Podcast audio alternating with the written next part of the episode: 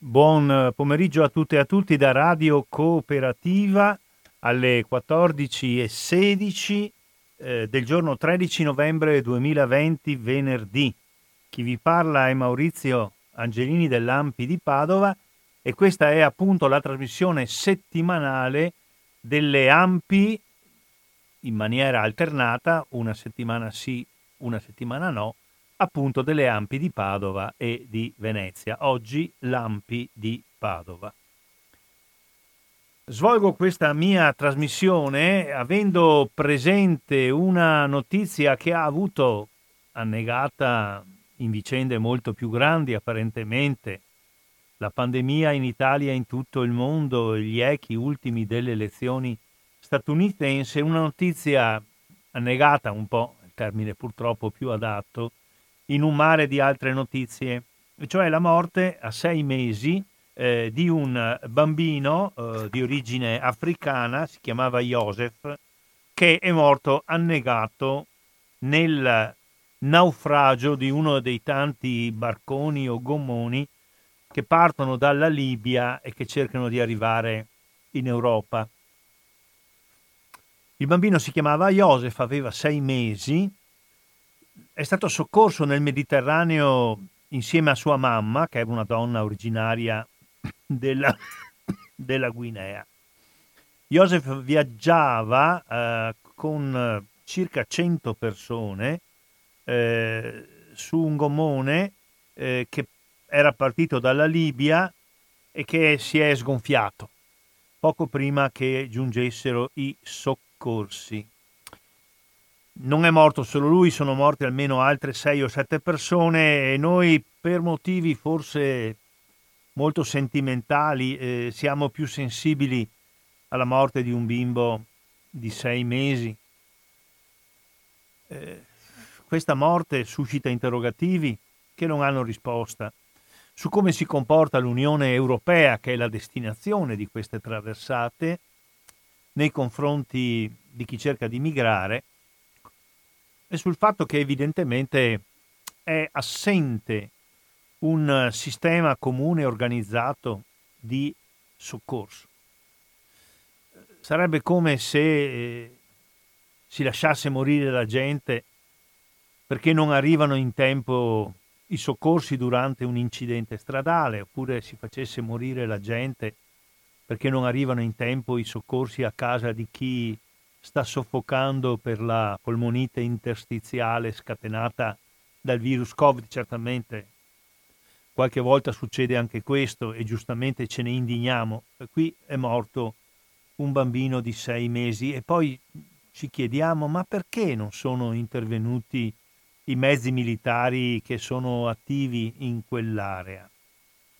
Allora eh, c'erano un centinaio di persone stipate sul solito gommone partito dalla Libia. A un certo momento il gommone è andato in avaria e ha cominciato tragicamente a sgonfiarsi.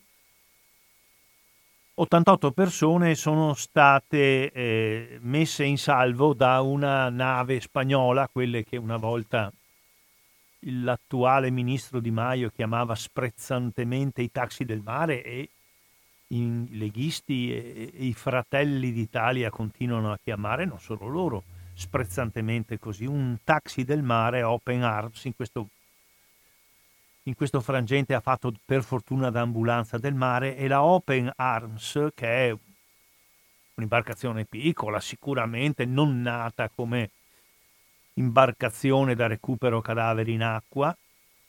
Open Arms vuol dire braccia aperte, un nome simbolico come si chiama quella cena che tutti gli anni veniva organizzata sostanzialmente per un'idea, per la volontà di Don Albino e poi naturalmente idea e volontà arricchita dal lavoro di tanti altri, Open Arms, braccia aperte.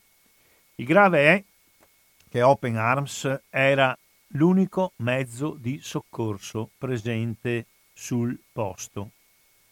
Eh, sei persone non ce l'hanno fatta, tra queste il bambino, il piccolino Joseph.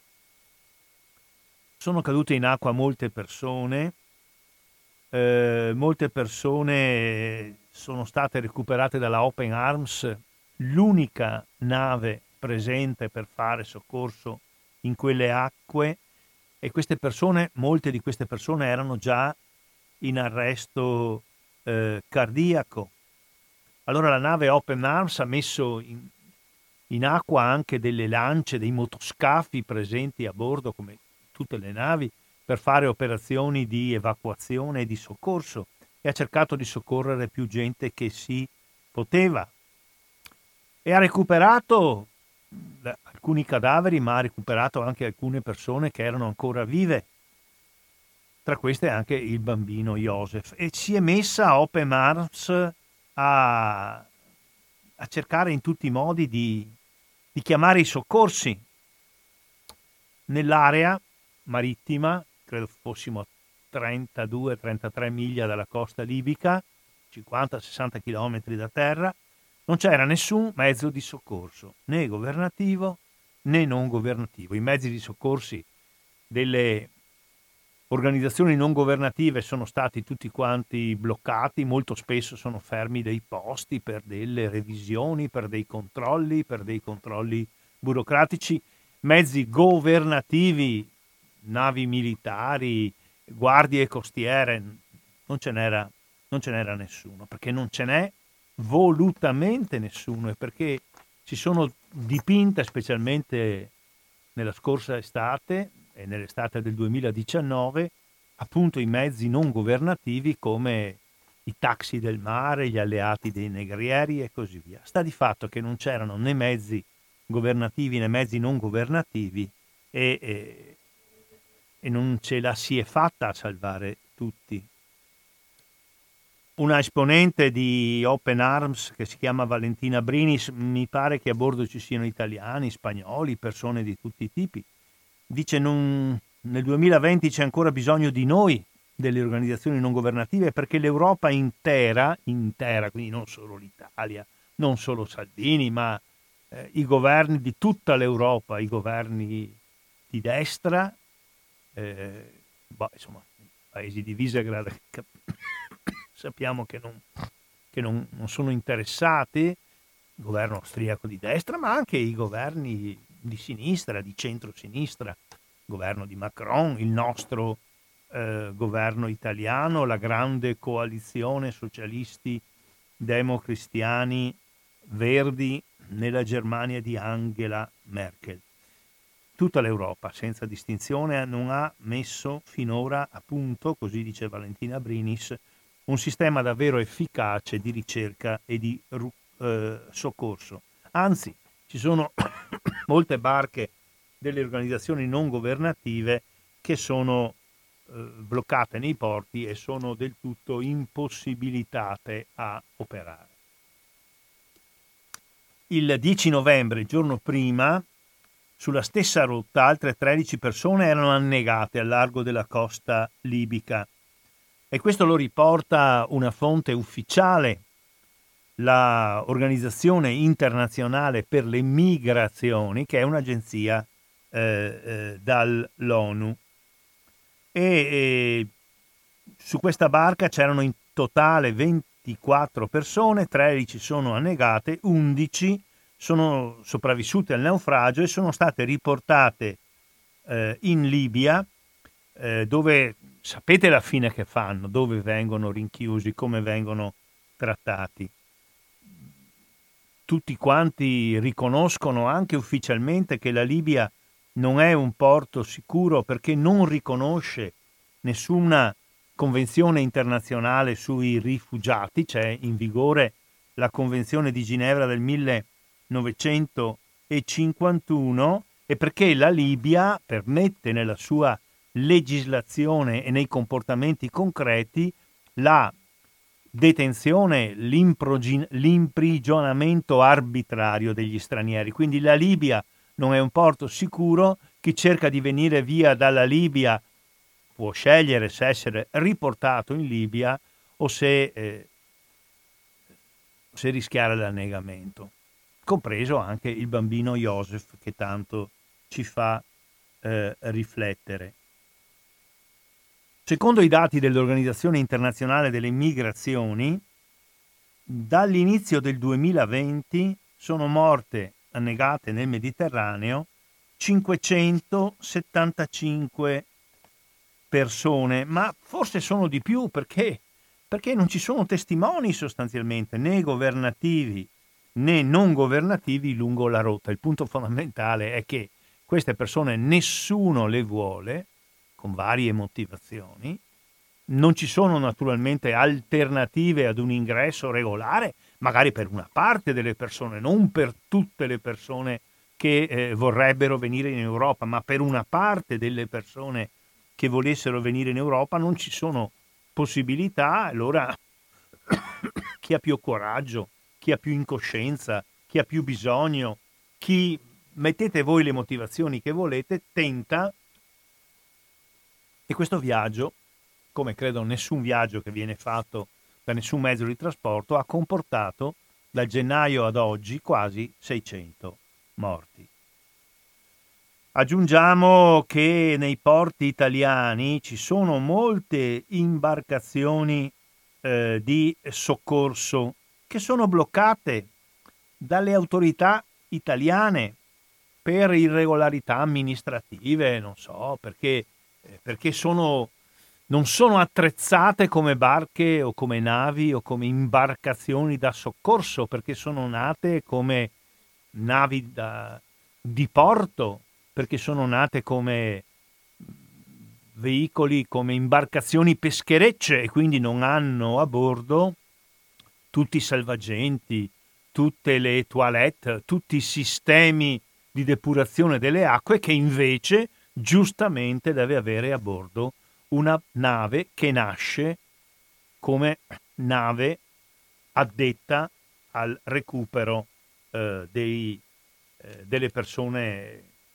dei naufraghi trovati in mare. Allora, siccome non sono adeguate, non hanno tutti i numeri per poter fare questo lavoro, la Sea-Watch 4, la Alan Kurdi, la Louise Michel, la Ocean Viking sono bloccate in nome dell'applicazione seria e coerente dei regolamenti in molti porti italiani ma non c'è nessuna nave regolarmente predisposta per i salvataggi in mare che dia un occhio per vedere se qualche disgraziato, compresi i bambini di sei mesi che si chiamavano Joseph e venivano dalla Guinea, se per caso qualcuno è caduto in acqua. È del tutto evidente che eh, in questa politica che tutti i paesi europei finora chi più, chi meno, nessuno escluso fanno, c'è, a mio avviso, purtroppo un'intenzione non dichiarata ma chiaramente esplicitata, e cioè quella di lavarsene le mani, probabilmente sperando che la morte, l'annegamento, in particolar modo l'annegamento di bambini che colpisce i nostri cuori più o meno teneri, sia l'elemento di impaurimento, di deterrenza. Insomma, non venite perché se venite venite a rischio e pericolo vostro e quindi è meglio che stiate dove siete. Questo credo che al fine sia il messaggio terribile che viene dalla morte del eh, piccolo Joseph, un bambino di sei mesi che ha avuto la colpa di nascere in un posto sbagliato e di tentare un viaggio che purtroppo gli è andato molto molto male. E questa era la prima notizia sulla quale volevo intrattenere la vostra riflessione e alla quale segue per un momento un po' di musica.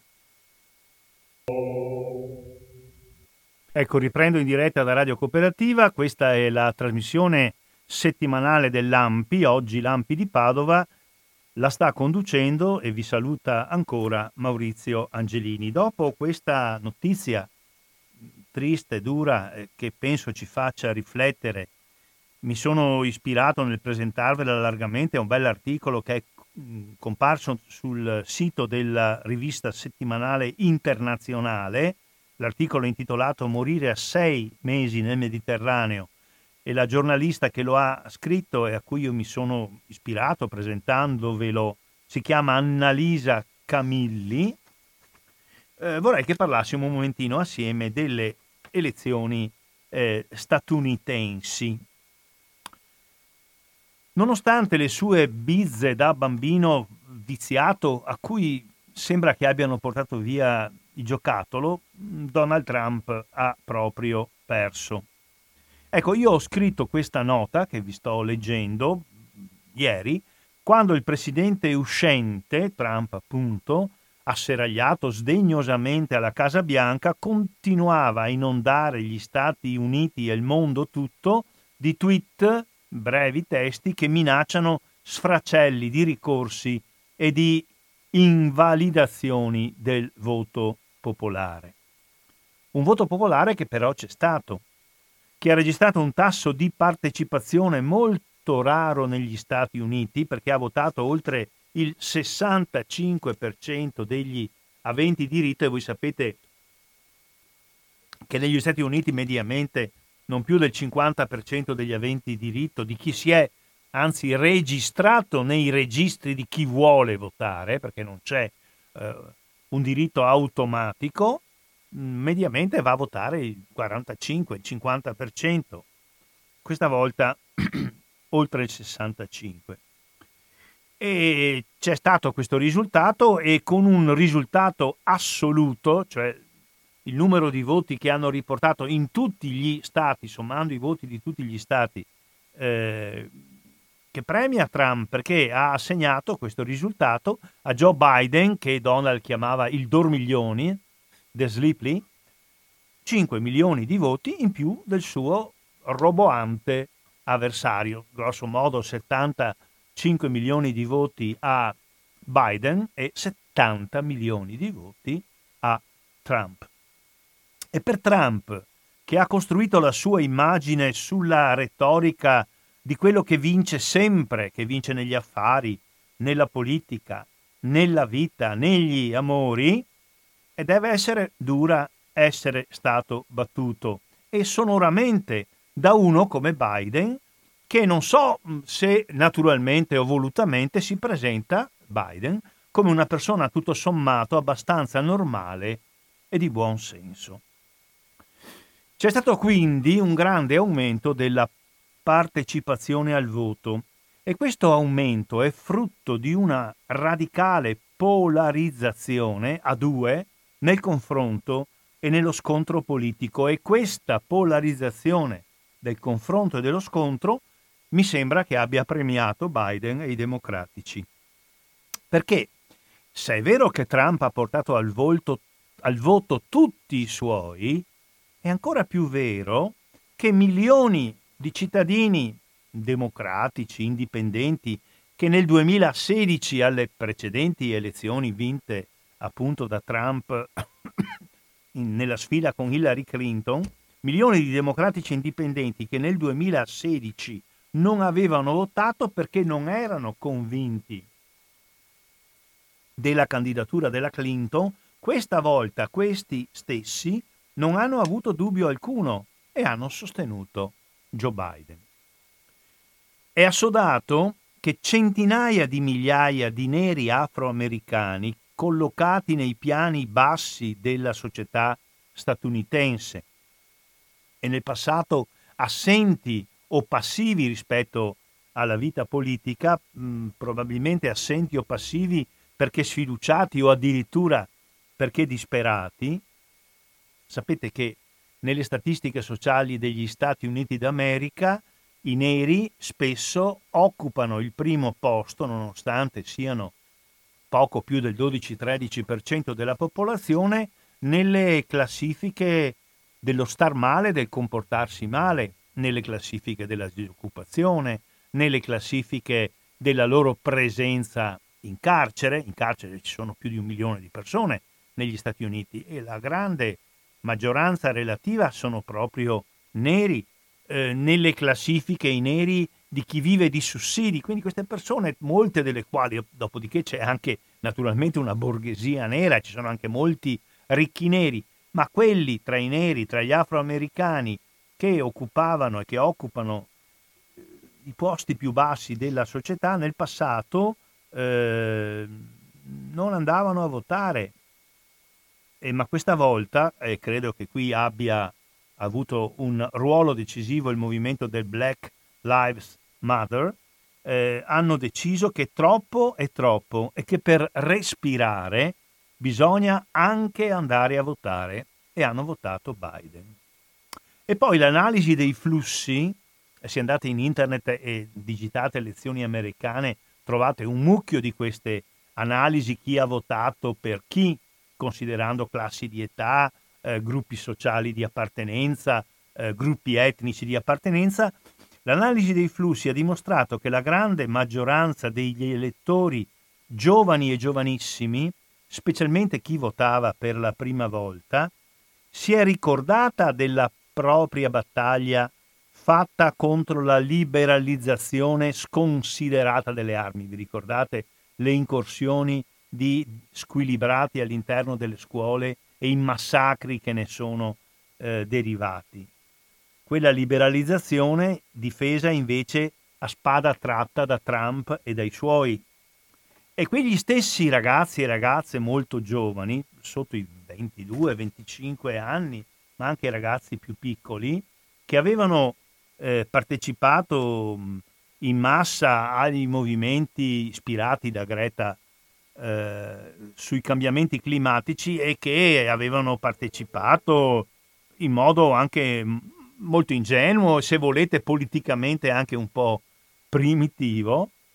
Eh, quei ragazzi che in questi anni erano scesi in massa partecipando al movimento per eh, bloccare i cambiamenti climatici, questi ragazzi hanno capito che tutto si poteva fare, ma non si poteva lasciare al comando uno come Trump che sostiene che i cambiamenti climatici non esistono e che il carbone e il petrolio non sono eliminabili o non sono almeno drasticamente riducibili eh, dal ciclo della produzione. E mi sembra che molti di questi ragazzi hanno capito che bisognava andare a votare e andare a votare contro uno che ha fatto uscire gli Stati Uniti, parlo di Trump naturalmente, dagli accordi sul clima e sull'ambiente stipulati ancora eh, cinque anni fa a Parigi nel 2015.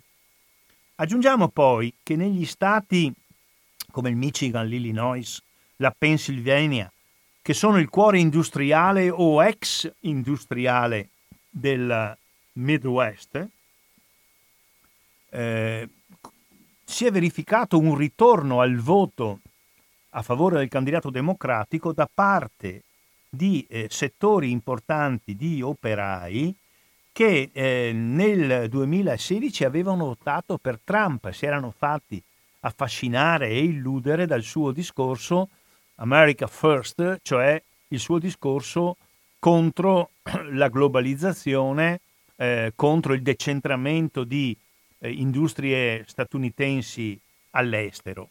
Eh, sono ritornati indietro eh, nel loro eh, voto, hanno ricostruito, perlomeno hanno cominciato a ricostruire un rapporto di fiducia tra la classe operaia e il Partito Democratico. E nella spiegazione della sconfitta di Trump, che adesso viene minimizzata dicendo che eh, Biden avrebbe dovuto vincere ancora di più. Ma, ma, chi l'ha detto? Uno fa il presidente per quattro anni e poi assume come suo obiettivo quello di perdere di poco, a parte il fatto che ha perso di 5 milioni. Quando uno, in particolar modo uno anche un po' sbruffone come Trump, fa il presidente, beh, si presenta per vincere, per fare perlomeno altri quattro anni. Ma dicevo, nella sconfitta di Trump, io credo che sia stato decisivo quello che Trump e i suoi hanno fatto nel corso della pandemia del Covid-19, nella gestione della pandemia. Il bilancio è un bilancio disastroso, con un numero enorme di morti, con l'abbandono di decine di migliaia di persone, in particolar modo le eh, persone più povere, con scene, le avete viste anche voi, di cimiteri e di ospedali che mm, riportavano il terzo mondo nel paese più ricco del mondo. Da qualche giorno eh, abbiamo notato, subito dopo le elezioni statunitensi, che a casa nostra Matteo Salvini ha cambiato la mascherina, quella con scritto Trump con il cuore. Eh, ma non è con le capriole e le furbizie che si cancella il fatto che eh, il leader leghista italiano, assieme ai suoi sodali e ai suoi amici del mondo intero, come Boris Johnson prima della malattia, Bolsonaro in Brasile ancora oggi, Orbán in Ungheria, il presidente polacco Morawiecki, tutti questi avevano aderito, e Salvini tra loro, alla linea trampiana molto vicina al negazionismo, molto vicina alla sottovalutazione di un problema drammatico della salute umana. Tutti questi, da Trump a Johnson, a Bolsonaro, a Salvini, a Orbán, a Morawiecki, allo stesso premier indiano, avevano inizialmente sottovalutato il problema drammatico della salute, avevano esaltato in modo cieco il primato dell'economia, o meglio il primato del profitto, in un momento in cui invece è proprio la vita, la vita nuda che è in pericolo. Perché questo è stato il messaggio di Trump in questi mesi. Prima di tutto vengono gli affari. E io credo che questa linea cieca e sbagliata abbia allontanato da Trump anche una parte non indifferente dello stesso elettorato moderato e benestante che a lui in passato aveva guardato se non, se non con simpatia, almeno con tolleranza. Mi ha colpito che a sinistra in Italia, ma non solo in Italia, abbia circolato una lettura per niente entusiasta e quasi stizzita della vittoria di Biden, di cui di Biden sono certamente note le sue scelte di guerra, di sostegno alla guerra, ai tempi dell'intervento in Iraq. Eh, questi commentatori di sinistra hanno detto tutto il male possibile di Trump, come sto facendo io in questo momento, eh, per il razzismo, per l'autoritarismo, per la misoginia, ma riconoscono a Trump una specie di unico merito, tra virgolette, quello di essere stato meno bellicista e meno guerrafondaio del suo competitore.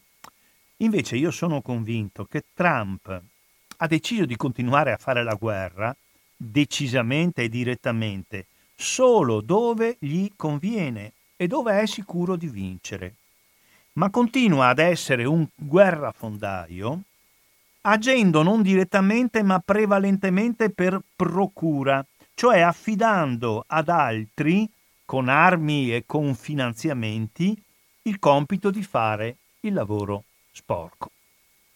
Esempi. Trump non ha mandato soldati in Venezuela, ma ha finanziato il tentativo di colpo di Stato dell'oppositore di Maduro Guaidó. Trump non ha mandato soldati in Palestina, ma fa la guerra ai palestinesi, trasferendo l'ambasciata da Tel Aviv a Gerusalemme occupata, quindi premiando la politica di espansione e di chiusura di Israele. Trump eh, parla in modo molto esagerato tra loro, blatera di guerra al terrorismo jihadista, ma ha consegnato all'esilio e al massacro i curdi del Rojava, che hanno dato il più grande contributo di soldati, di uomini e di donne alla battaglia antifondamentalista. Trump, il pacifista Trump, Trump, è quello che subito dopo l'uccisione, la macellazione, perché l'hanno fatto a pezzi dopo la morte, eh, del giornalista saudita Khashoggi, che è stato massacrato nell'ambasciata saudita di Istanbul, dopo che era successo questo, un giornalista che per anni aveva lavorato arabo in, negli Stati Uniti, ha stipulato Trump con l'Arabia un trattato di fornitura di armi per il valore di 100 miliardi di dollari mettendo al primo posto gli interessi degli USA, America First, e dei fornitori statunitensi eh, di armi. Ha deciso di investire 100 miliardi per fornire armi all'Arabia Saudita, quelle armi che continueranno ad essere scaricate, per esempio, sulla testa di migliaia di yemeniti condannati alla fame e alla morte dai bombardamenti dell'aviazione saudita. Insomma, Trump non ha fatto direttamente azioni di guerra, ma è quello che ha scatenato le guerre commerciali che nella storia spesso sono state la preparazione delle guerre guerreggiate, la guerra commerciale contro la Cina, quello che ha fatto guerra commerciale contro la stessa Europa, introducendo dazi protezionistici. Insomma, sì, Trump, Trump, eh dai questo Trump, un pacifista sui generis.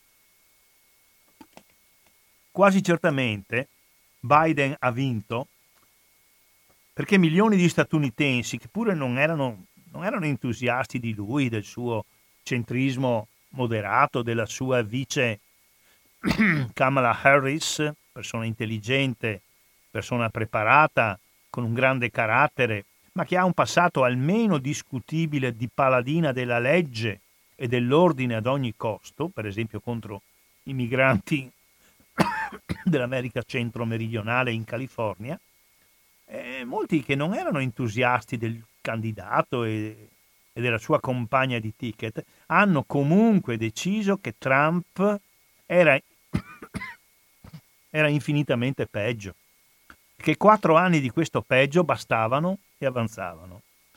E qui si è costruita un'alleanza molto larga e piena di contraddizione perché parte dal movimento del Black Lives Matter, che come sapete è fatto in misura prevalente ma non esclusiva di neri, perché dentro ci sono anche molti molti bianchi, molti latini, molti asiatici, un movimento che è fatto prevalentemente di giovani, un movimento che ha avuto anche delle derive di tipo violento di fronte alla violenza della polizia, un'alleanza che va dal Black Lives Matter fino ai pezzi di Wall Street, perché questa è l'alleanza che complessivamente ha sostenuto Biden. Un'alleanza che dovrà consolidarsi per esempio attraverso un riconoscimento nella formazione del governo e dell'assegnazione delle cariche ministeriali, sarà Biden che dovrà formare il governo eh,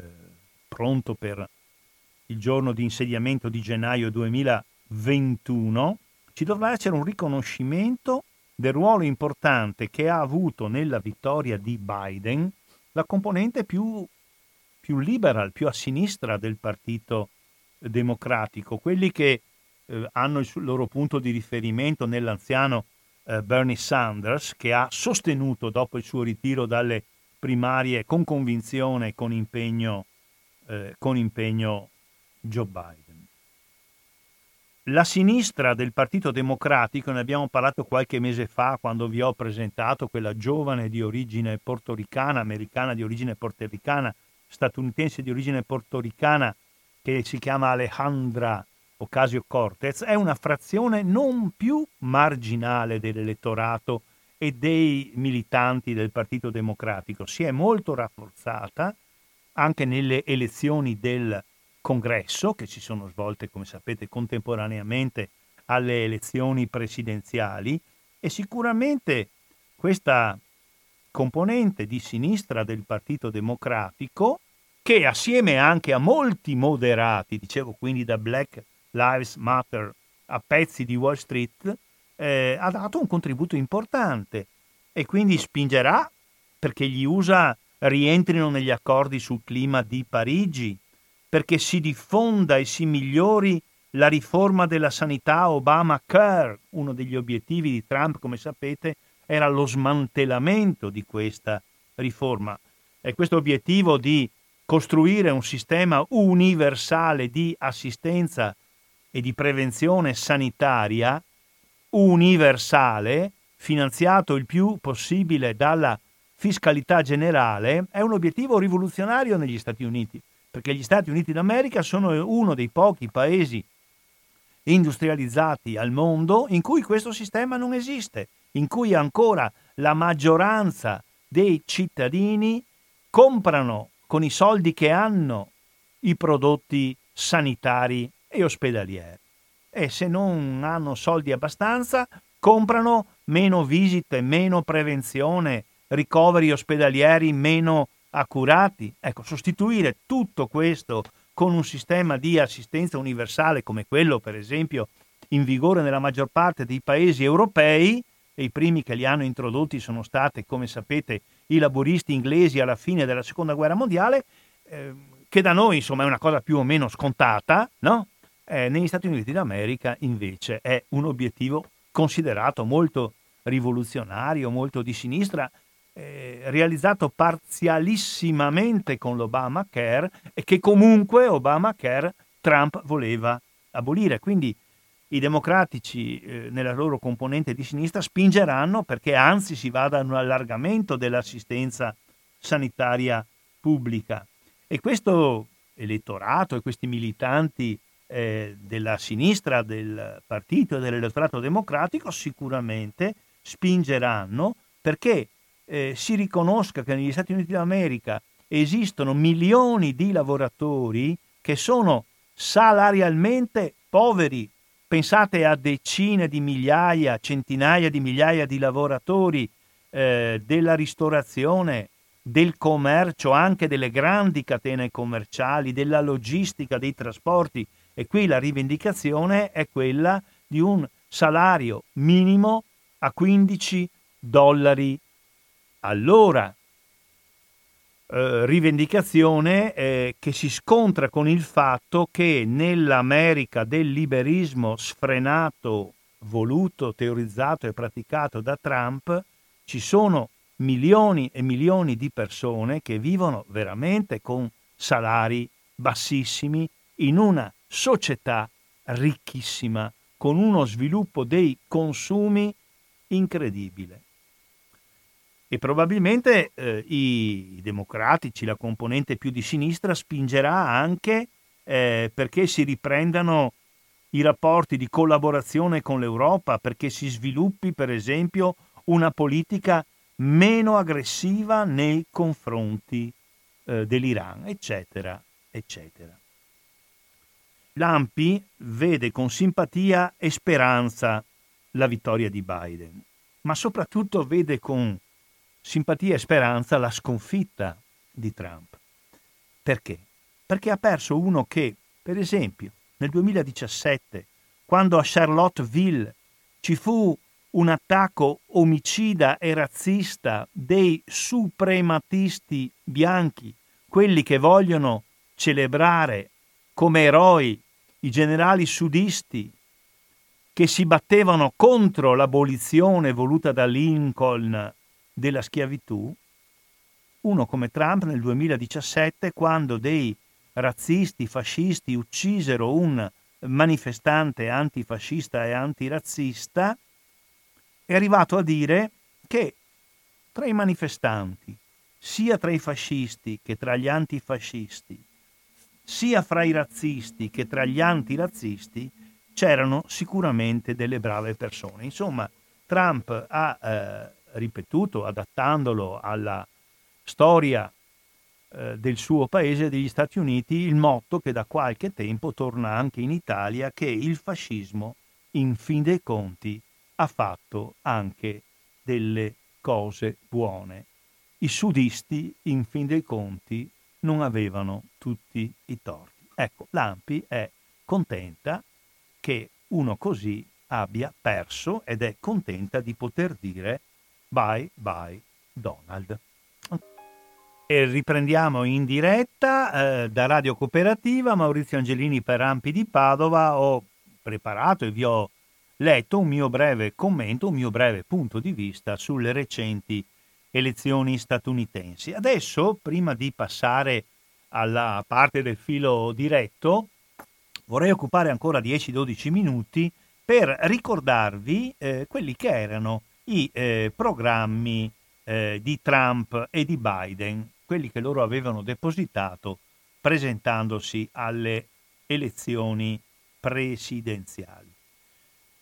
Vi accorgerete dalla lettura eh, che ho tratta dal sito mh, di eh, Rai News 24, si trova tutto se, se vogliamo e se cerchiamo in internet, vi accorgerete che sono proprio dei programmi, eh, direi proprio uno alternativo all'altro.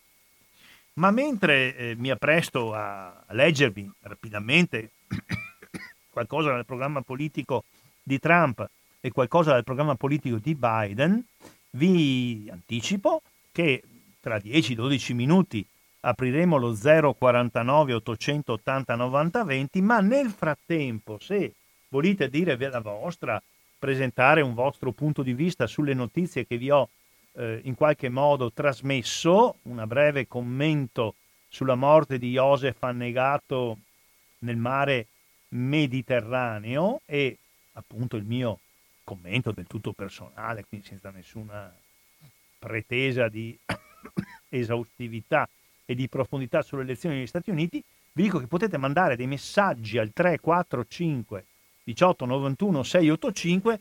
Eh, invito che ha già raccolto senza che lo facessi il signor Giancarlo da Marostica, il quale ci ha scritto. Buongiorno, mi auguro che Trump abbia perso definitivamente, così a questa radio passerà l'ossessione per lo stesso e vivremo tutti in un mondo migliore senza guerra con i governi amici. Ad Maiora, cioè a, speriamo che vengano le cose migliori, migliori, maggiori, insomma, ai migliori successi. Grazie a Giancarlo di Marostica, del quale cogliamo eh, non solo la citazione latina, ma anche un filo di ironia che non fa mai male. Benissimo. Adesso vi dico qualcosa sui programmi dei nostri due contendenti. Partiamo da quello di Trump. Lo ha pubblicato eh, il, il 6 novembre, eh, quindi dieci giorni, ma che dieci giorni fa? Una settimana fa, il sito di Rai News. Un momento perché non trovo più quello di Trump, trovo quello di Biden, ma sono sicuro. Eccolo qua, programma di Trump. Allora, cosa diceva Trump? Eh, sul Covid-19, eh, come ridurre gli effetti della pandemia sulla cittadinanza e sull'economia. Trump ha adottato una posizione sul tema che ha suscitato molte critiche, lo ricordavo anch'io.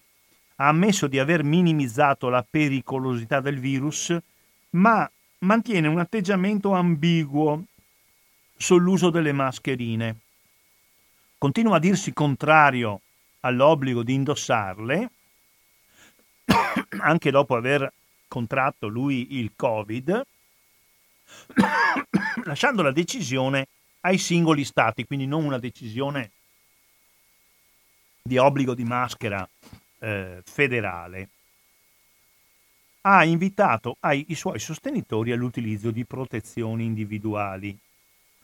Eh, ha avuto eh, un, eh, un, un uh, atteggiamento anche molto scettico per quello che riguarda i test diagnostici, perché Trump ha sostenuto, ha sostenuto molte cose, anche una in contrasto con l'altra, che il numero altissimo di contagi negli Stati Uniti eh, dipendeva da un eccesso di test, secondo me scambiando la causa con l'effetto.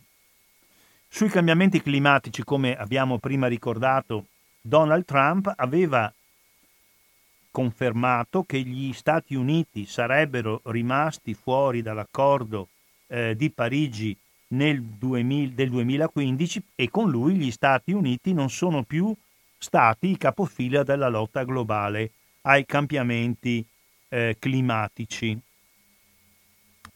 Eh, Trump ha nominato a capo dell'Agenzia statunitense per la protezione dell'ambiente un uomo che non crede che i cambiamenti climatici siano una priorità assoluta.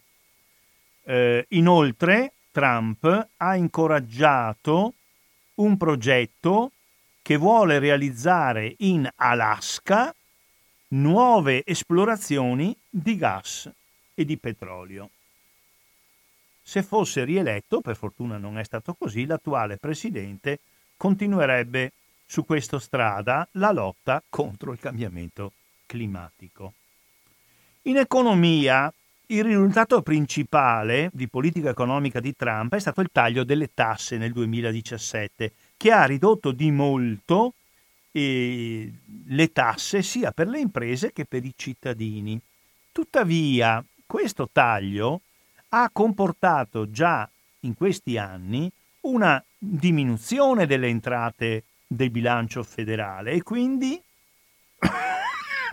un forte disavanzo del bilancio stesso. E tutto questo, tutto questo ha eh, dimostrato che Trump è incapace di realizzare un'altra sua promessa, che era quella di diminuire il deficit annuale e il, la, e il bilancio e il debito nazionale. Il deficit, voi sapete, è la differenza tra entrate e uscite quando si spende più di quello che si incassa anno per anno e il debito è l'accumularsi anno per anno dei mucchietti del, eh, del deficit.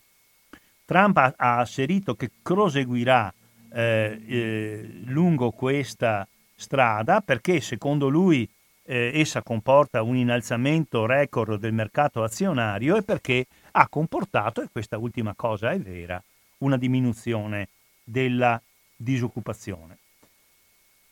Trump si è opposto alla globalizzazione e, agli scambi commerciali, per questo ha intrapreso delle guerre commerciali con paesi da lui considerati nemici, imponendo dazi alle merci provenienti dalla Cina ma anche eh, dall'Unione Europea.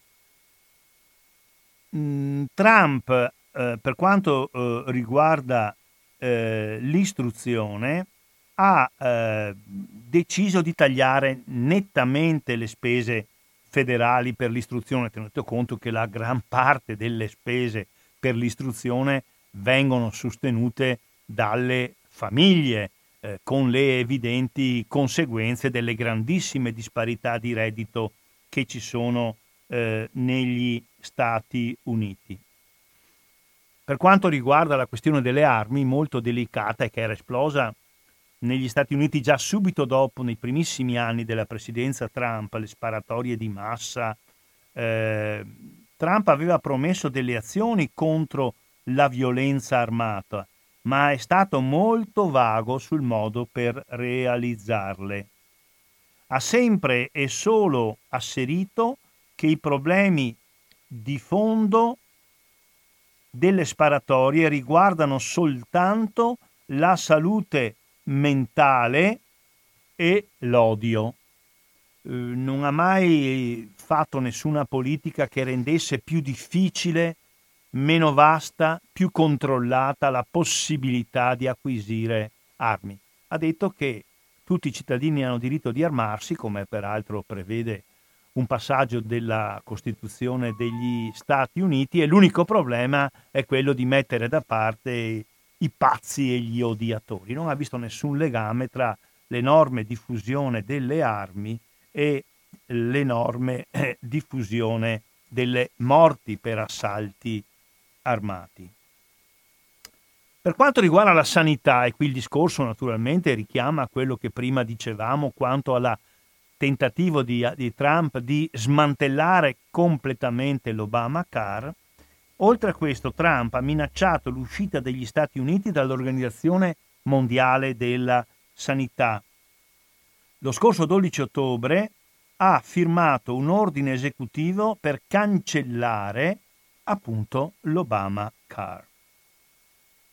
Eh, va bene, eh, questo mi pare che ce lo siamo detto. La politica di immigrazione eh, di Trump è stata una eh, politica di grandissima chiusura, concentratasi poi nella realizzazione del muro al confine tra gli Stati Uniti e il Messico, giungendo in questa sua politica eh, di eh, tolleranza eh, zero a separare bambini dai propri genitori quando i genitori erano entrati illegalmente dal confine eh, col Messico. Quindi una, una politica di forte e in certi casi spietata chiusura nei confronti di un problema molto grosso, molto serio, che è l'immigrazione, soprattutto dai eh, paesi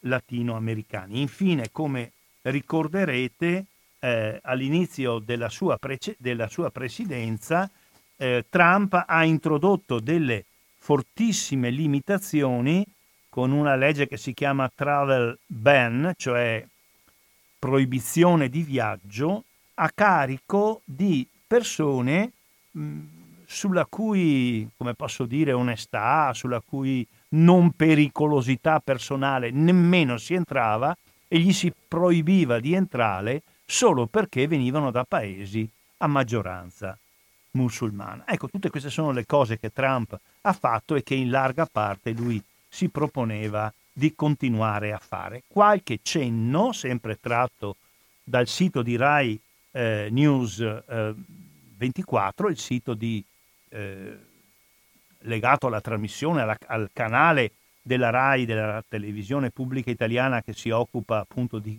di cronaca eh, senza interruzione, qualche informazione sul eh, programma di Joe Biden. Biden sull'emergenza Covid ritiene che il Presidente debba assumersi la responsabilità e l'onere di imporre delle regole a livello federale, non lasciare tutto ai singoli stati. Vorrebbe gestire la diagnostica a livello centrale e aumentarne l'intensità. Quanto l'uscita all'uscita degli Stati Uniti d'America dall'Organizzazione Mondiale della Sanità minacciata da Trump, il candidato Biden ha dichiarato che il primo giorno di eventuale insediamento, noi speriamo che ci sia a gennaio del 21, revocherà la decisione di Trump. Per quanto riguarda le questioni economiche, Biden ha una proposta completamente diversa da quella di Trump, che punta a una diminuzione indiscriminata, senza limite alcuno, senza limite per esempio nei confronti dei redditi alti, eh, delle tasse. I temi centrali sono redistribuire il carico tributario, aumentare le entrate per finanziare nuove spese concentrate su infrastrutture, sanità, assistenza, istruzione e ambiente. Quindi non meno tasse per tutti, ma più introito fiscale per tutti, redistribuendo in senso perequativo il carico fiscale e destinando il maggiore introito delle tasse a infrastrutture, sanità, assistenza, ambiente, istruzione. La proposta di Biden è quella di portare il salario minimo a 15 dollari l'ora un piano da 10 milioni di posti di lavoro nella rivoluzione verso l'economia verde, quindi abbandonando progressivamente carbone e eh, petrolio, aumentare l'aliquota sui profitti delle imposte dal 21 al 28%, lo slogan di Biden è la nazione deve costruire un'economia che premia il lavoro, non la ricchezza per l'istruzione. Il candidato Biden fa eh, propria la proposta di rendere gratuito la scuola superiore per i giovani delle famiglie che hanno redditi al di sotto di 125 mila dollari, sono circa 110 milioni di euro annui. Naturalmente tutto questo dovete riportarlo alla ricchezza che c'è negli Stati Uniti. Biden ha proposto un programma sull'istruzione che aumenta i finanziamenti nelle scuole in cui i redditi e la cultura sono bassi. Eh, Biden ha proposto un piano da 2 miliardi e mezzo di dollari, ecco dove vanno a finire i maggiori introiti fiscali per Biden, per raddoppiare gli operatori della salute come psicologi, infermieri, assistenti sociali, che sono molto carenti, soprattutto nelle eh, scuole. In politica estera Biden ha proposto di eliminare quel famoso travel ban, eh, divieto di viaggio, che come dicevo prima ha sbarrato l'ingresso ai cittadini provenienti dai paesi a maggioranza musulmana come eh, la Siria ha previsto Biden di cancellare la pratica introdotta da Trump che prevede di separare le famiglie tra genitori e figli di migranti irregolari. Biden, per quanto riguarda l'Iran, propone che nel caso in cui Teheran dovesse tornare a rispettare il patto sul nucleare, gli Stati Uniti rivedrebbero la loro posizione di chiusura assoluta nei confronti eh, dell'Iran. Sulle questioni ambientali,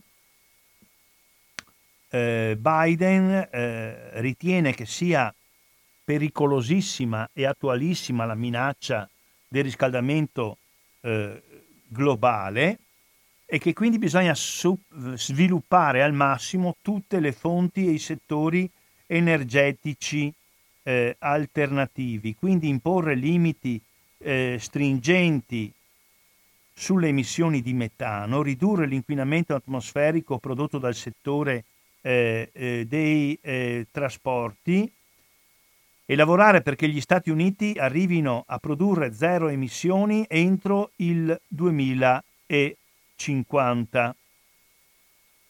Sul controllo delle armi Biden sostiene con forza provvedimenti stringenti sul loro utilizzo e in questo ha non solo la versione di Trump e dei repubblicani, ma anche la versione dell'organizzazione che si chiama National Rifle Association, cioè l'organizzazione eh, nazionale dei produttori eh, eh, di armi, e ha proposto un programma federale di riacquisto delle armi da parte eh, pubblica per togliere il maggior numero di persone armate nella strada.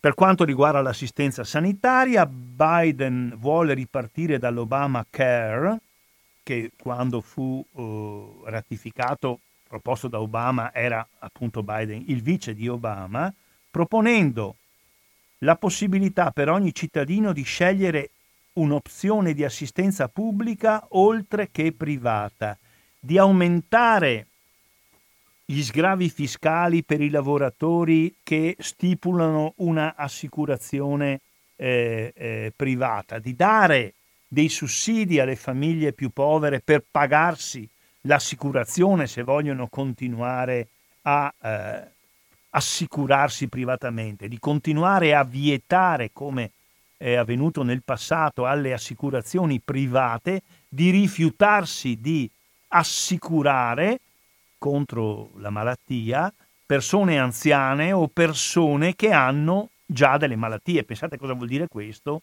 No? Quando quando saremo usciti dalla pandemia, magari con il vaccino statunitense, e ci saranno negli Stati Uniti e nel mondo centinaia di migliaia di persone che avranno nel loro corpo e anche nella loro anima, nella loro mente, le conseguenze negative di salute, di indebolimento della loro salute via Covid. Ecco, nel sistema assicurativo eh, queste persone verrebbero trattate dalle assicurazioni come i cattivi guidatori di auto, hai fatto un mucchio di incidenti e io non ti assicuro. Hai avuto un mucchio di malattie, sei particolarmente fragile e debole e io non ti eh, eh, assicuro. Per quanto riguarda eh, eh l'immigrazione, eh, Trump, eh, come avete saputo, ha una politica di tolleranza zero, giunta anche alla separazione familiare nel caso di un ingresso illegale negli Stati Uniti fra eh, da parte di famiglie, Trump è giunto a cacciare i genitori e a tenere in, in collegi, chiamiamoli così, i ragazzini entrati illegalmente al seguito dei loro genitori Biden propone eh, di eh, assolutamente rivedere e cancellare questa formula.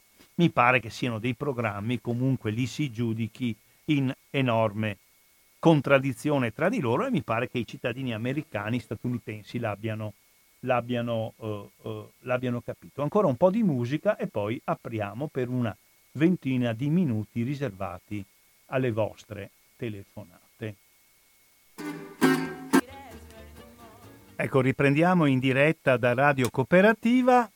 È a vostra disposizione lo 049 880 90 20 eventuali messaggi al 345 18 91 685. Sento già un primo squillo. Ecco, abbiamo in linea Enrico Enrichi, prego. Sì, ciao. No, senti, velocissimamente. Il guaio è che la gente non vota più per un programma vero, definito, che si rifaccia una filosofia, un ideale, qualcosa vota il meno peggio che ha a disposizione. Ecco, tutto qua. Perché ho i miei seri dubbi che un Biden si metterà contro le lobby de, delle grandi fabbriche d'armi, non quelli che fanno le pistole e i fucili, ma eh, quelli che fanno le grandi armi, perciò all'utilizzo, insomma, siamo sempre lì. Diciamo è meno peggio di quel caffone ignorante che, era, che è Trump, ma eh, siamo sempre là, insomma, non è che... Ignorante di finanza forse no, ma per il resto, per carità. Ecco. E quanto all'uso delle armi, vedi, secondo me dipende un po' da dove si abita. Perché se io avessi dovuto trasferirmi negli Stati Uniti fossi andato a finire nei sobborghi di New York, sinceramente la prima cosa che avrei fatto sarebbe stato di andarmi a comprare una P38, non so qualcosa, una Uzi, perché eh, cioè, dobbiamo renderci conto che noi qui in Italia, per fortuna, un tasso di criminalità che spara come ce l'hanno loro, ma manco per il cavolo ce lo sogniamo. Che no, in alcune città del sud quando la mafia sparava 30 anni fa, ma noi neanche ce lo sogniamo, là si sparano tutti i giorni, eh, capito? Ho ho, ho, comunicazioni da quelle parti lì di che razza di, di, di, di Far West, eh, perché del resto continuano a essere, cosa, sono passati pochissimi anni, storicamente, geneticamente, continua a essere la feccia dell'Europa che è andata là, insomma, non è che, perciò, eh, sai, sul fatto delle armi, eh, proibirle vuol dire condannare a morte certa tanta gente che è presa in mezzo eh, magari per sbaglio, mentre magari potrebbe far fuori qualche delinquente, insomma, magari sia buona mira e, e una, è un buon esercizio con l'arma. Cioè, sinceramente dipende dai posti, ecco, certamente se abitassi e non avessi altri interessi che stare nel centro di New York, no, non mi servirebbe un'arma, ma già se andassi nel Bronx, eh, ragazzi. Perciò lì sono sempre stato molto in dubbio insomma, su queste leggi per tutti quanti, perché non è che né la morale né i popoli sono uguali, né le situazioni, bisogna un po' capirle.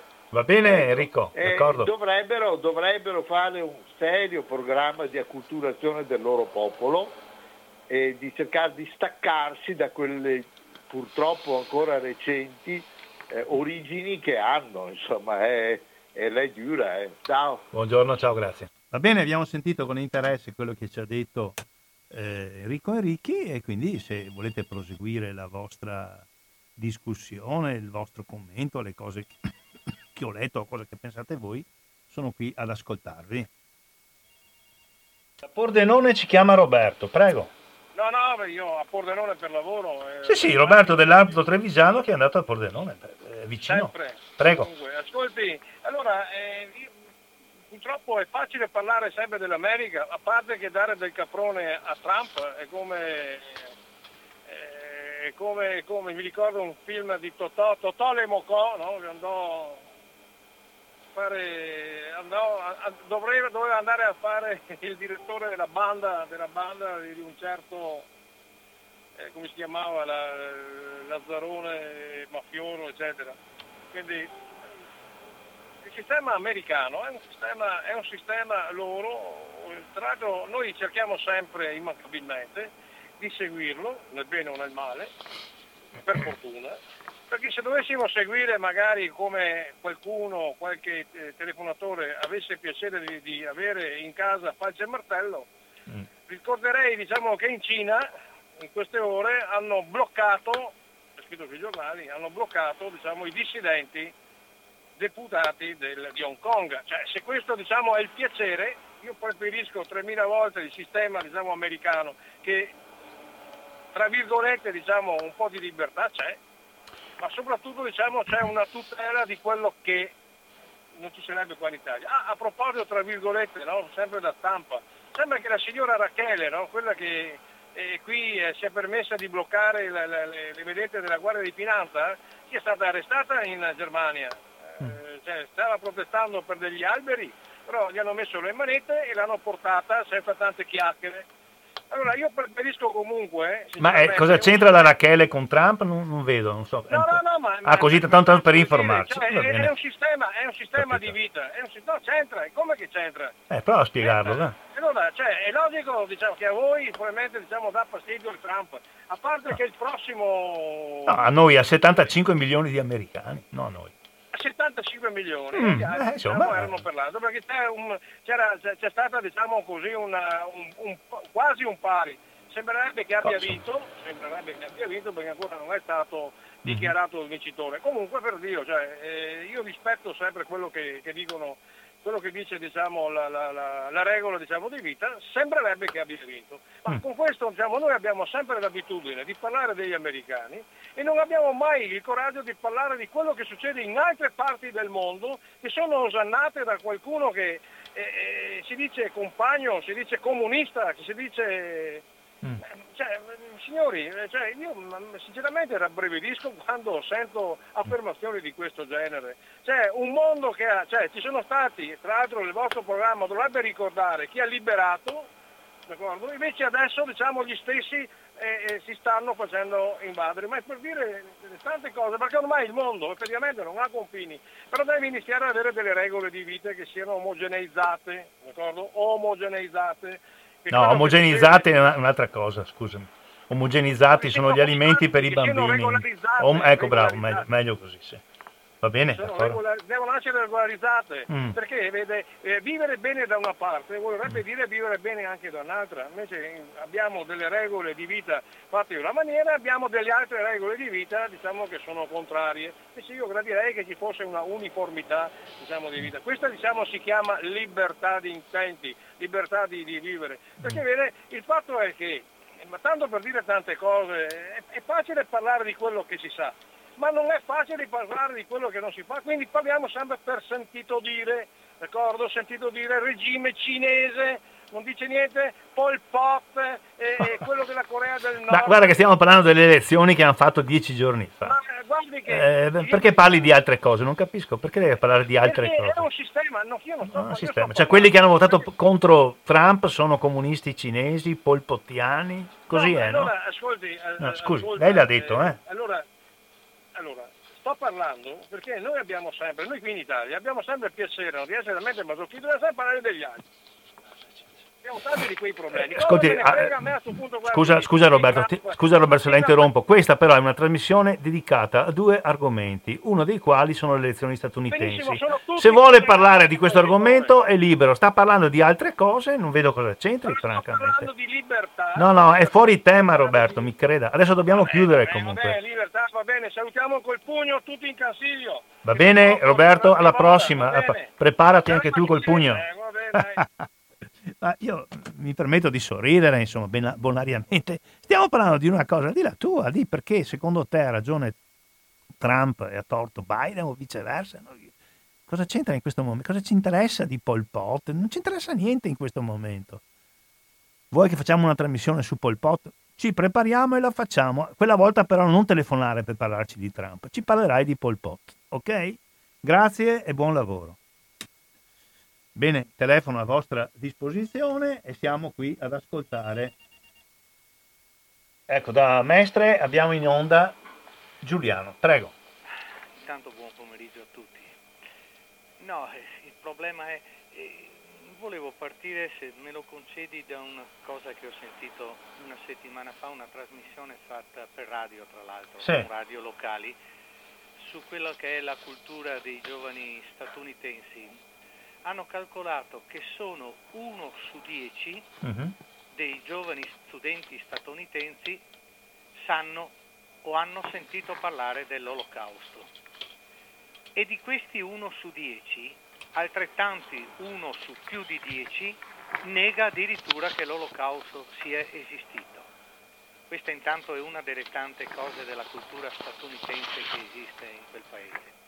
Per quel che riguarda le due cose, vedi Angelini, eh, mi sarei meravigliato, speravo che sicuramente non vincesse il signor Trump, ma non è che mi abbia entusiasmato la vittoria di quell'altro, perché come diceva anche Enrico Enrichi, avevano due alternative che erano una peggio dell'altra e hanno scelto probabilmente il male minore, anche se anche quello che ha perso ha perso con un numero di voti stratosferico, anche molti di più di quelli che ha preso quattro anni fa quando aveva vinto. Il problema del nuovo Presidente degli Stati Uniti, che non è ancora Presidente, perché eh, qui siamo al solito errore, gli statunitensi non hanno eletto il Presidente, hanno eletto i grandi elettori che a sua volta eleggeranno il Presidente anche se è scontato che sarà quello che ha vinto. Ma io mi chiedo, questo qui è stato già vicepresidente con Obama, di tutte quelle cose che tu hai letto, quell'elenco di cose positive che dovrebbe fare, come mai non le ha fatte o non ha permesso o, o con, assieme a Obama non sono state fatte assieme ad Obama? Ecco, la mia preoccupazione, è che è quasi una certezza, scusami l'immo, l'immodestia, ma io la ritengo una certezza perché seguo la politica da tanti anni, ormai ne ho 73, quindi ho cominciato a fare politica che avevo 9 anni con mm. l'invasione dell'Ungheria nel 56, figurati. Sì. Ecco. E vedi, la politica estera degli Stati Uniti è sempre stata identica, una politica di ingerenza, colpi di Stato, fatti direttamente o provocati, assassini di, di personaggi che non comodavano a loro, direi tra gli altri, se me lo concedi, mettilo pure tra virgolette col beneficio del dubbio, persino di Aldo Moro, perché quando Aldo Moro, testimonianze della moglie, quando è tornato dagli Stati Uniti era turbato e quando la moglie gli ha chiesto cos'hai ha detto sono stato minacciato, mi hanno detto che quello che sto facendo lo pagherò molto caro. Ecco, gli Stati Uniti... Sì, sono... Mi permetto di farti notare che eh, gli assassini di Aldo Moro facevano parte di un'organizzazione che si chiama Brigate Rosse. Sì, ecco. i, allora... gli, ass- gli, assassini materiali, sai, ma si fa presto pagare... I... A volte si chiamano, come si dice quando tu incarichi qualcuno a uccidere un altro? Sì, sì, ho capito. Ecco, Killer, e quindi sì. io non ho detto che siano stati loro, però sicuramente anche loro hanno messo lo zampino, ma ho citato Moro per non citare, per esempio l'Omumba in Congo, se tu ti ricordi, tanti altri, il colpo di Stato in Cile, i vari colpi di Stato in Salvador, in Guatemala, e, e ce n'è fino, fino, fino da, ad andare avanti, ma siccome metto giù, ecco quello che volevo dirti, la sostanza è questa, che aspetto molto a dare un giudizio definitivo su questo nuovo Presidente e credo che il giudizio, a prescindere dalla politica interna che potrà cambiare qualcosa e spero il meglio per gli statunitensi, credo che in politica estera non ci sarà molto da differenziarsi da Trump, da Obama, da Bush, da Carter, da, da Clinton e da tutti gli altri che sono stati presidenti di quel paese guerrafondaio, guerrafondaio, aggressivo, imperialista e non dico fascista perché forse sono anche peggiori dei fascisti stessi. Ti auguro una buona giornata. Va bene, grazie Giuliano. Sì, mi penso proprio di pensarla in modo molto lontano da te, comunque eh, hai argomentato in modo efficace quello eh, in cui credi, sei stato molto all'argomento, quindi ti ringrazio del contributo e riapro il telefono allo 049 880 90 20. Era si chiama Marco, prego Marco. Allora, in, in, linea di massima sono abbastanza d'accordo con Giuliano, della telefonata di Giuliano, però vorrei dire anche la mia, no? Sì. E allora io penso che la politica estera di Biden, quella di Trump, si, qualcosa si differenzia per esempio sulla, sulla, eh, sulla faccenda dei dazi doganali agli Stati Uniti, all'Europa, eh, scusami, all'Europa e alla Cina. Ecco, e questi sovranisti che si lavano la, sciacquano la bocca di dire che sono per il Made in Italy, no? E poi si, allenano, si allenano contro il loro carnefice, perché Trump appunto ha messo il bastone tra le ruote anche sull'economia italiana, vedi con la produzione dei prosciutti, dell'olio d'oliva, dei vini, eccetera, dei formaggi, eccetera, eccetera. Ecco. E naturalmente non è solo gli Stati Uniti che eh, stanno rovinando il Made in Italy, eh, ci mancherebbe altro, c'è la stessa Cina e ci sono anche la stessa Francia e la Germania che comprano le industrie italiane, no? i, cosiddetti gioielli di famiglia, soprattutto riguardo alla tele, all'industria, riguardo alla, diciamo, alla telecomunicazione. Ecco. Però ecco, io penso che Biden arriverà fino a quel punto lì. Infatti la von no, della, della, Commissione Europea ha accolto benevolmente la vittoria di Biden eh, sotto questo profilo. Volevo dirti se a differenza di Trump Biden è favorevole alla pena capitale.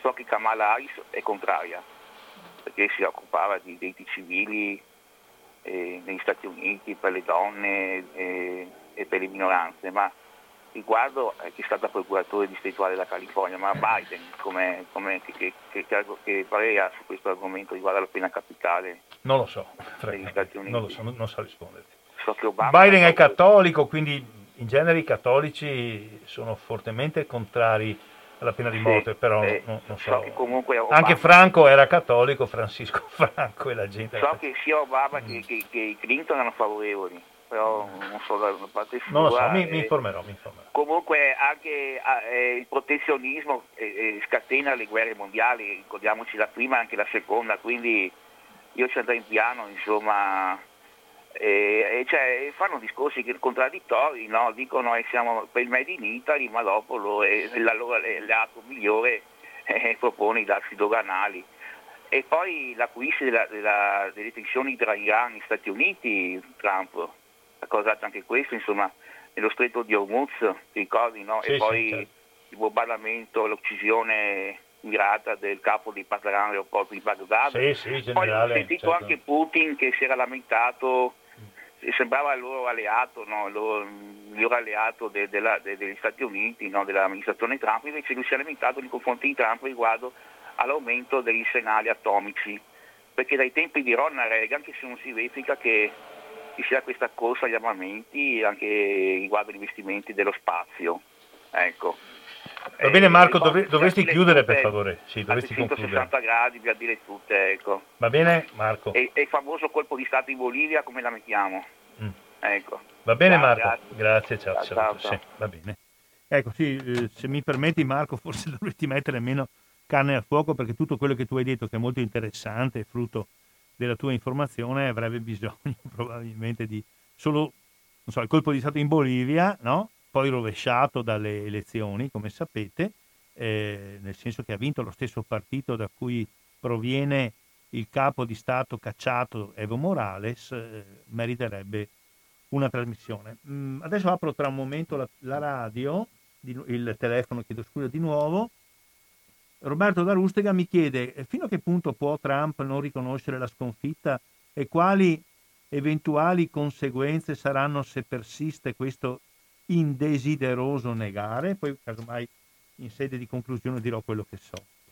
Apro per l'ultima telefonata, se ci arriva, spero di, spero di sì, il nostro ehm, 049 880 90 20. Ascoltiamo l'amico Antonio di Chiarano, prego. Pronto? Pronto, pronto Antonio.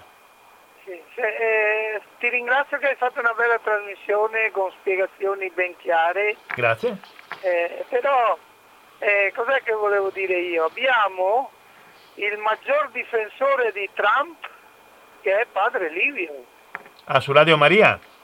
Ah sì, devi ascoltarlo al mattino dalle 9, un quarto, 9 e mezza, fin quasi alle 10, che fa la lettura dei giornali. Anche lui, eh sì, sì, sì. sì. Allora, allora eh, non, so, non, so, quali bestialità dice di, di, dei democratici. I democratici sono quelli che vogliono approvare una legge che si può fare rapporti sessuali con i bambini. Mm-hmm.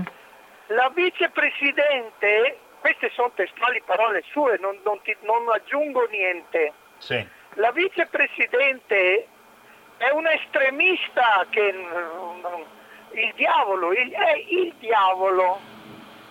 Dunque io mi domando, perché ho provato a chiamare, siccome che questa settimana, non so se lo sai, su Rai 3 la lettura dei giornali c'è una giornalista dell'avvenire. Sì, l'ho sentita, brava anche, la Lucia Capuzzi mi pare che si chiami, sì, Bra- è molto lui, brava. E, e, e, lui non lo nomina mai l'avvenire, perché i giornali che legge è La Verità, mm. eh, il, il, giornale, oh. Libero, sì, eh, qualche sì. volta qualche articolo di qualche altro giornale, ma se no questi sono i suoi. Quindi giornali de- de- estremisti di sinistra il più possibile, insomma, il più a sinistra possibile. Ho capito. Allora, allora, Trump è l'uomo della provvidenza. Mm-hmm. Ho chiamato eh, la Rai 3 e gli ho raccontato queste cose, ho detto perché vorrei parlare mm. con questa giornalista che è del, dell'Avvenire, che è il giornale dei vescovi, sì. se è possibile intervenire, dire qualcosa, perché questo qui, cioè, un sacco di balle, cioè non, non, tutte le peggiori fandoni e fake news, non so neanche come si nominano che, che, che si sono sentite dire, insomma, una ho, roba. Ho, ho capito. Dovresti, allora, dovresti, chiudere Antonio, vai, vai alla conclusione, scusa. Eh, la, Rai, la Rai, sai cosa mi ha risposto? Mi ha detto, eh, non possiamo perché è un conflitto di interessi con un'altra radio. Oh, okay. Ho detto ma il conflitto di interessi mm. e io vorrei chiedere a questa giornalista dell'avvenire eh. Eh, dica qualcosa, non lo so, il giornale dei vescovi non ha niente da dire. Se no, te, eh, Antonio, Antonio fai, fai, una voce contraffatta eh, e telefona tu a Radio Maria e digli la tua. Ho una voce contraffatta? No, fai tu una voce contraffatta, cioè modifica la tua voce per non farti riconoscere, parla con meno accento pitergino, mottense e digli che sei un, un fedele di, di, padre Livio e dopo digli quello ah, che pensi. Eh, non riesco. Eh, non ti riesci, fa una registrazione prima. Va bene, Antonio, abbiamo capito. Ciao, grazie ancora, grazie. Ciao, sì, ciao, sì. Grazie, grazie. Sì, Antonio si riferiva, io l'ho sentito diverse volte, padre Livio, che è il direttore di Radio Maria, magari una volta faremo una trasmissione su Radio Maria. Va bene, grazie molte a tutte le persone che sono intervenute, che hanno detto la loro, mi pare che l'argomento abbia suscitato la vostra attenzione e il vostro interesse. All'amico Roberto Di Rustega dico che eh, Trump ha presentato un mucchio, di, un mucchio di ricorsi. Finora i primi giudici dei singoli stati eh, che hanno dato il loro parere sostengono che eh, le affermazioni di Trump non appaiono assolutamente provate. Naturalmente non è detto, perché nel caso in cui vi fossero stati effettivamente dei brogli elettorali, è chiaro che il risultato complessivo verrebbe messo in discussione. Eh, voi sapete che per esempio ci sono delle leggi nei singoli stati che prevedono che per legge quando la differenza tra il primo e il secondo, in questo caso tra Trump e Biden o viceversa, sia molto contenuta, di qualche migliaio di voti, insomma dipende da qual è il numero complessivo dei votanti, uno dei due, in genere chi ha perso, possa chiedere il riconteggio. Questo è un fatto che, come sapete, è già avvenuto ed è previsto dalla legge. Finora i eh, giudici che si sono occupati della questione nei diversi stati hanno fatto delle dichiarazioni dicendo che non trovano fondamento nelle lamentele, nei ricorsi che Trump ha avanzato. Ma cosa succederà? Lo vedremo da qui eh, direi fino alla metà di dicembre, perché poi mi pare che il 14 dicembre i grandi elettori che sono stati eletti nei singoli stati, collegati o a Trump o a Biden, dovranno, mi pare, nella sede del Parlamento del loro Stato, esprimere eh, in modo ufficiale con un voto segreto il loro voto e in genere chi è stato eletto eh, collegato a Trump o a Biden, anche se non è obbligato a, con, a conservare, a consolidare, a confermare il suo voto, in genere chi è stato eletto come sostenitore di Trump o di Biden dei grandi elettori nei singoli stati conferma il suo voto. Comunque per tutta la parte dei ricorsi vedremo nei prossimi giorni. Grazie ancora, un saluto da parte di Maurizio Angelini e dall'Ampi di Padova e rimanete all'ascolto di Radio Cooperativa. Adesso un po' di musica, poi vi dico cosa succede nel prosieguo delle trasmissioni. Saluto a tutte e a tutti.